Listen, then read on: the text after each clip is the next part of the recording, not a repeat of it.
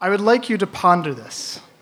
What do lattice models, quantum groups, enumerative combinatorics, and symmetric polynomials all have in common?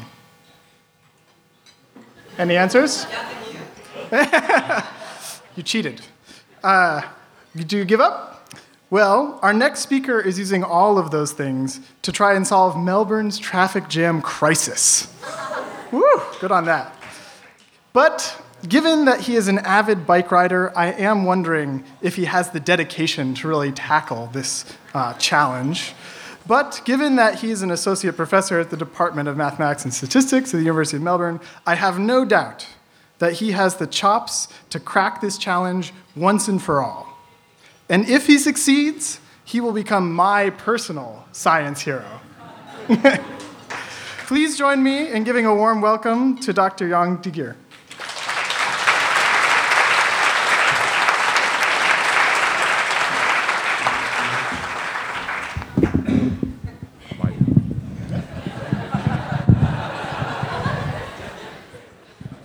Well, thanks for your confidence. Uh,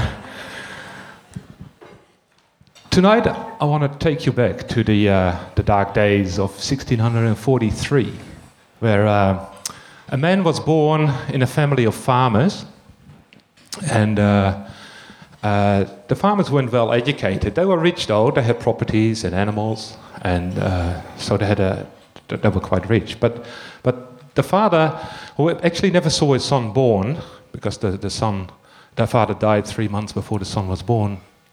Uh, the father couldn't sign his name. Yet the son was uh, earmarked to do big things later on. So his mother uh, remarried, uh, but didn't care much about the son, who was basically treated as an orphan. So he had a very terrible childhood, and uh, that scarred him for the rest of his life, as we will uh, learn.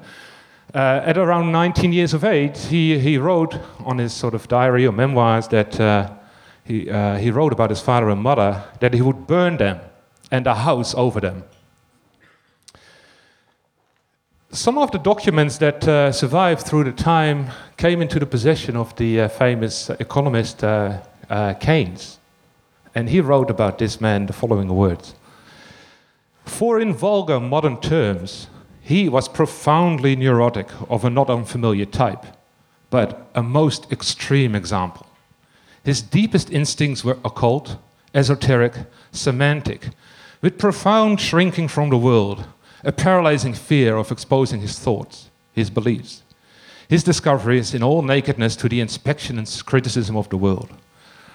Of the most fearful, cautious, and suspicious temper that I ever knew, said his latest successor. Like all his type, and I think uh, Keynes here referred to physicists. So are there any in the audience, by the way?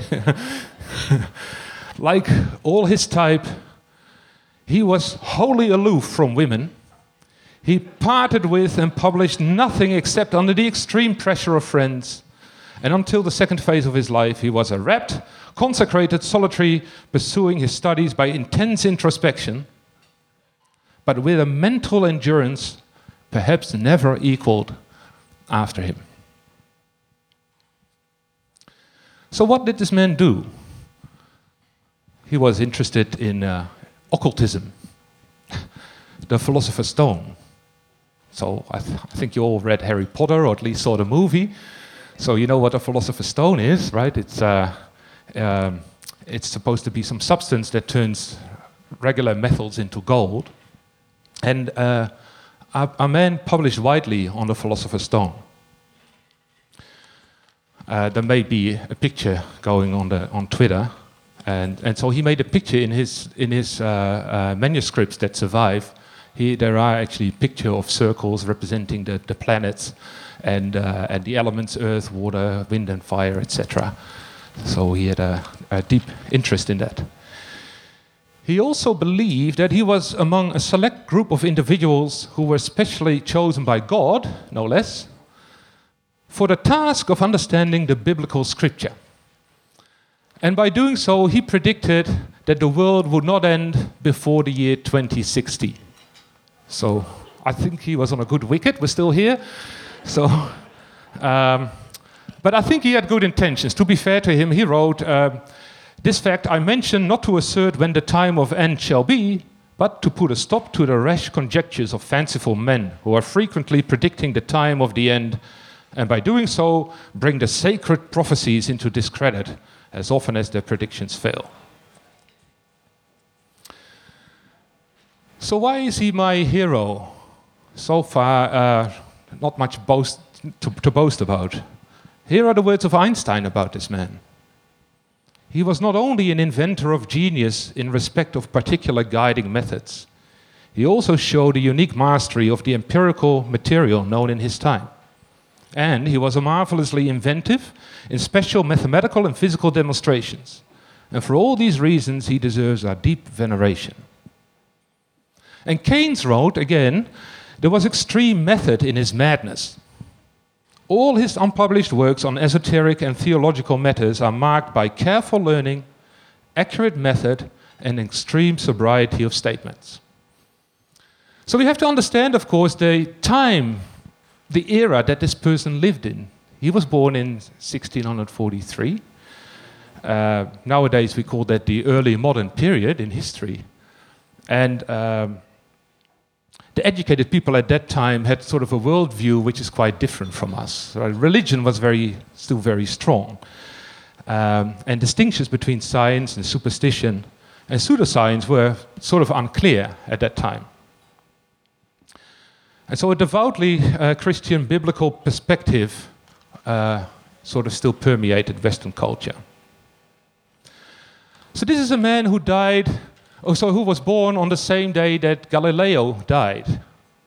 So he was in that era that science really started. Uh, the heliocentric view of the universe, with the soul, sun in the middle instead of the earth, was starting to develop according to the theories of Copernicus and Kepler. Descartes, the French philosopher, only started to develop his ideas of the universe being an inert mechanical uh, construct rather than some uh, biblical or religious uh, uh, thing. So he, he thought of the universe as a big machine. So it was in this period that Isaac Newton lived, and he's my hero. And asking, uh, there's this question going around what is the difference between science and magic? Keynes wrote about Newton that not he was the sort of the first uh, scientist, but the last magician that lived. Not, not finished yet, thanks. I still want to go to his science, and there is really one year that stood out 1666. Newton was 23. So he was 23, I'll repeat that. How old are you? I'll tell you what he did when he was 23 he went home because at that time, 1666, there was a plague in Europe. And the University of Cambridge, where he was working and studying, was closed. So he went home, his beloved home, as I told you, and studied. He observed that white light, when shone through a prism, broke into different colors. And so he concluded that color is an intrinsic property of light. So at the time, that was a revolutionary statement because white light was pure and homogeneous and had to be of divine uh, proportions, right? It had to be uh, unity. So when he wrote that the white light actually consisted, consisted of colors, uh, that, was, um, that was a big deal. And he got criticized for that.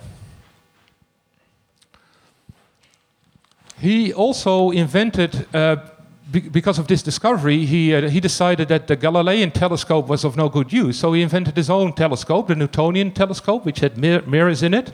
And that's still used today as one of sort of the best telescopes uh, around. He was 23. So that telescope he actually built himself. And two years later, when he was 25, he had a, a working version of it. So his greatest achievement was, of course, in physics and celestial mechanics. And, uh, and he, for the first time, connected the uh, movements of the, of, the, of the moon, for example, to uh, gravity that we experience on Earth. And again, I, I, should emphasize that at that time, that was uh, unthinkable, that the, the heavenly uh, objects in the sky would be related to the earthly objects that we see around. By the way, in the whole story of Newton, there's no apple to be known. um, but the way he thought about it really was, and again, he was 23. He thought of what, what would happen if I put a big cannon on top of a high hill and I shoot a cannonball? It would just go straight. And it will curve due to the gravity of the Earth and eventually will fall on the Earth. But if it would go fast enough, it would just keep curving and curving and go around the Earth.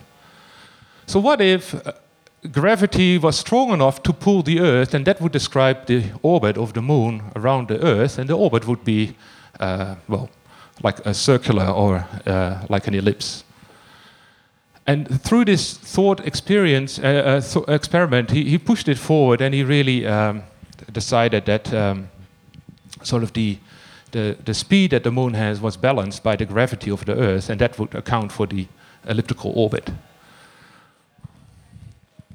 And not only could he think about that, he could actually prove it because he developed the mathematics uh, to do so.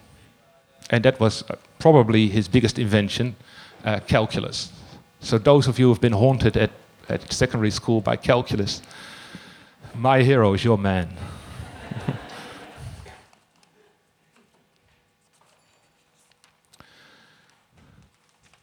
so he did this all in 1666 when he was 23.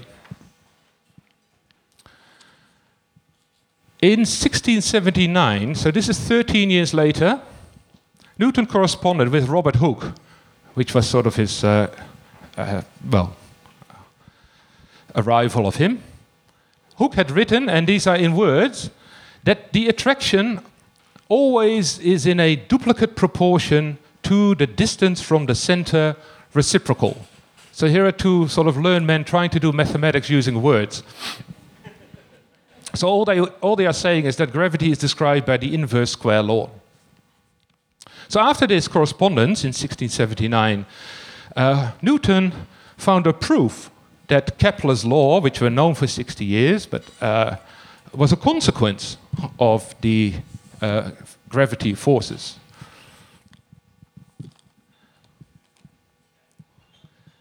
In 1684, so this is again five years later, and 18 years after his uh, uh, discoveries in 1666, Halley, the, of comet fame, asked Newton what orbit a body would follow under the inverse, inverse square force. And Newton replied immediately, an ellipse. And Halley was uh, perplexed. He said, How do you know that? Oh, I did a calculation uh, 18 years ago that proved it. And I'll show you the proof. So, of course, he, uh, he lost his uh, notes, but he went home again, set to work, and over a year later, he published what is probably the greatest science book ever written, his Principia, where he outset the three laws of motion that hopefully you've all learned, uh, and where he developed his, uh, his method of calculus.